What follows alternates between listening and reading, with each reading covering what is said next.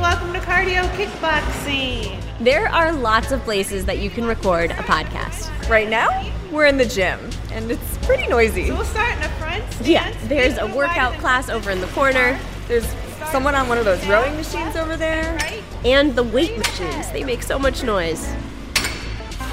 I'm Alyssa Nadworny and I'm a reporter here at NPR. I'm Lauren Magaki. I'm an audio producer here at NPR.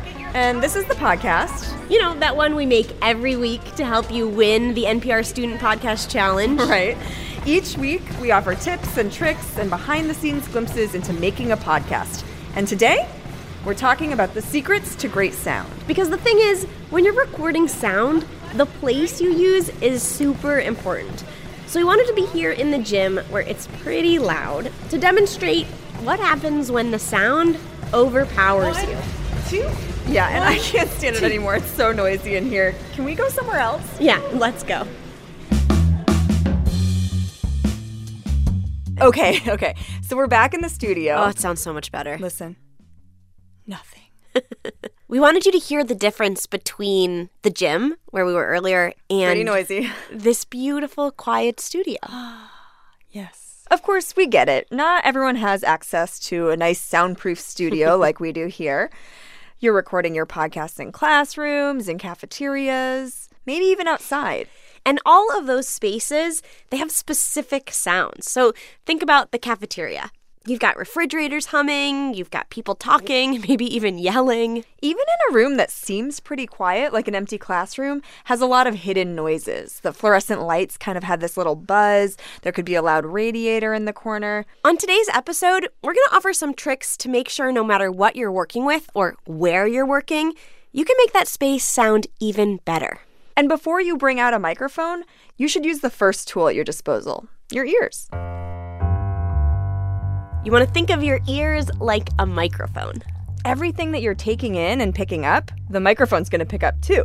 So if you're at a noisy gym with a treadmill and a yoga instructor and a sweaty guy grunting in the corner, that's all going to get picked up and it's going to be on your podcast. But training your ear, it takes practice. Like it took a while for me to even get the sense of how to do that, to listen to the room. Yeah, so I think now as a producer, like I know when I walk into the room, the first thing I'm noticing is what do I hear? I can hear the hum of the air conditioning. Um, oh, that guy's tapping his foot over there. That's pretty annoying. And like this guy like just cleared his throat. Um, so I want to think about how can I change either my environment to make it sound more peaceful and less disgusting, and how can I do that with the tools I have? One of the people who does this really, really well is Don Gagne. It's 4 p.m. on a weekday afternoon at a union hall in downtown Houston. About 200. So, Don volunteers is an have NPR gathered reporter this year covering to share political stories for NPR, and he's constantly traveling on the road, so he has to make studios wherever he is. Don Gagne, NPR News, Charleston. Don Gagne, NPR News, Philadelphia. Don Gagne, NPR News, Milwaukee. And he has this one amazing trick to do it all. Pillows are your best friend. Lots and lots of pillows. Like, do you think you've made a pillow fort in every state? Oh, yeah. well, probably. So, Don, he takes these pillows and he builds them into a fort. They can work at your house, in a bedroom, in your living room, in a home office, at school. Before he starts to build, he does this really important thing he just listens to the room. So I walk in and I clap to hear how much it echoes, or I'll just say, hello, hello, hello. And it tells me how much work I need to do on that room to make it work. Yeah, Don sounds okay there, but even there, you can tell he sounds a little bit tinny. The room sounds a little echoey. Yeah, the room wasn't that bad, but his pillows are going to make it even better. So he gets to work making his pillow fort. He stacks up a bunch of pillows on top of a desk. He builds it on the desk? Yeah, and this was a surprise to me because I thought we would be building on the floor or under a table. Yeah, like when we were kids. Exactly. But he doesn't like to do it on the floor. He likes to do it on the desk because he can sit up. Because when he's like bent over or crawling on the floor, his voice sounds like so A squeezed little more in. crumpled. Exactly, yeah. And if he's comfortable and seated at a desk, then it's just a much more natural pose. La la la. yes. I don't think he's doing that, but yeah, if he wanted to, it would sound pretty good. Okay, so so the pillow fort is basically built. Uh, So he's sitting Uh-huh. at the desk, and the pillow wall or fortress is in front of him against the wall. Uh huh. and he's recording his voice into the pillows so that it kind of dampens the sound, it softens the sound. Okay, so is the microphone like before the pillows? The microphone is between the pillow wall and him, and he's Cool. facing the wall. Like, not at all what I expected, but it sounds so much better. okay, for comparison, take a listen to when he talks away from his pillow studio. So once I get in place, I might make a couple of adjustments. I'm listening for echoes. And now, here's Into the Pillow. For the Student Podcast Challenge, I'm Don Gagne, NPR News. If you're having trouble imagining what this pillow fort looks like, you should go to our website, npr.org slash student podcast challenge. We've got a video that shows how Don constructed his fort. Okay, so what if you don't have a million pillows on hand? The good news is you still have a million different ways to make sure that your sound sounds good. Okay. So, in order to show you this, I want to first go somewhere where it's a little noisy. God, I love going on field trips with Lauren. Ooh, it's cold out here. and pretty noisy. But I brought you outside to show you a little trick that you can do to help make the sound a little less noisy. All right, what is it? Okay, I need you to take your coat Oh, off. I knew it. Okay, it's cold. Lauren. I'm sorry. Okay, so All I'm right. taking off my coat, and then what do you want me to do with it? I want you to put it over your head. okay, let's go under. I'm together. actually gonna go under with you, yeah. yeah. Oh, it's cozy in here. so now we're reporting live from under your coat.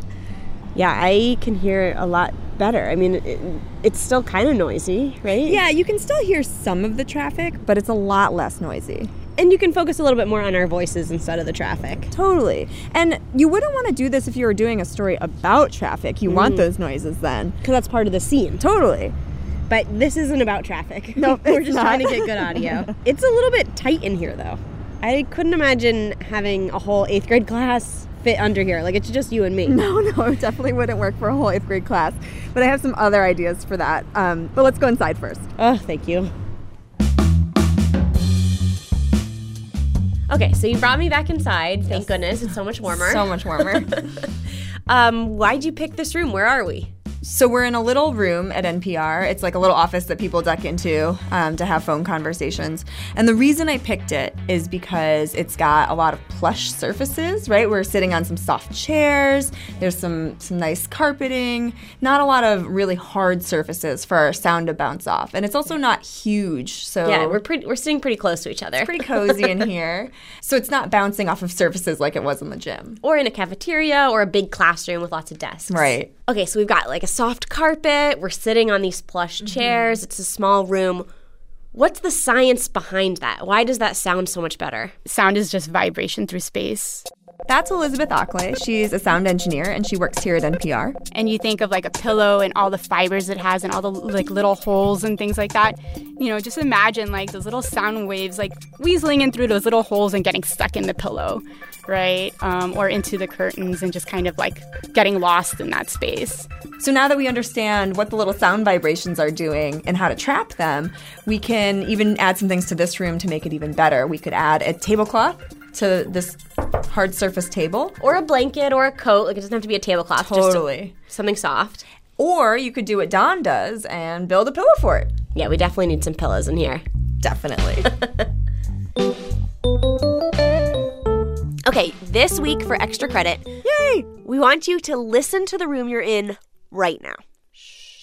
Name five things that you can hear. Yeah, and think about would this be a good room to record my podcast in? Or are there some things that I could maybe like turn off that would make it sound even better? You should definitely send us pictures of your pillow forts Oh gosh, or please. whatever you end up recording with. And we'd love to see where you're recording your podcast. Is it in the cafeteria? Is it in your classroom? Is it outside? We'd love to know what you're dealing with.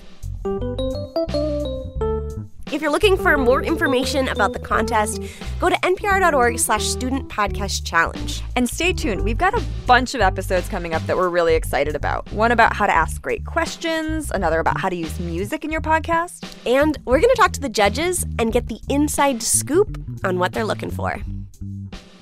This week's episode was produced by Jeffrey Pierre. Thanks, Jeff.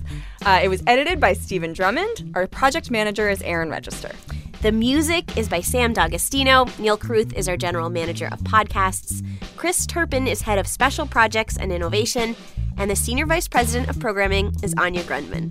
I'm Alyssa Nadworny. And I'm Laura Magaki. Thanks for listening.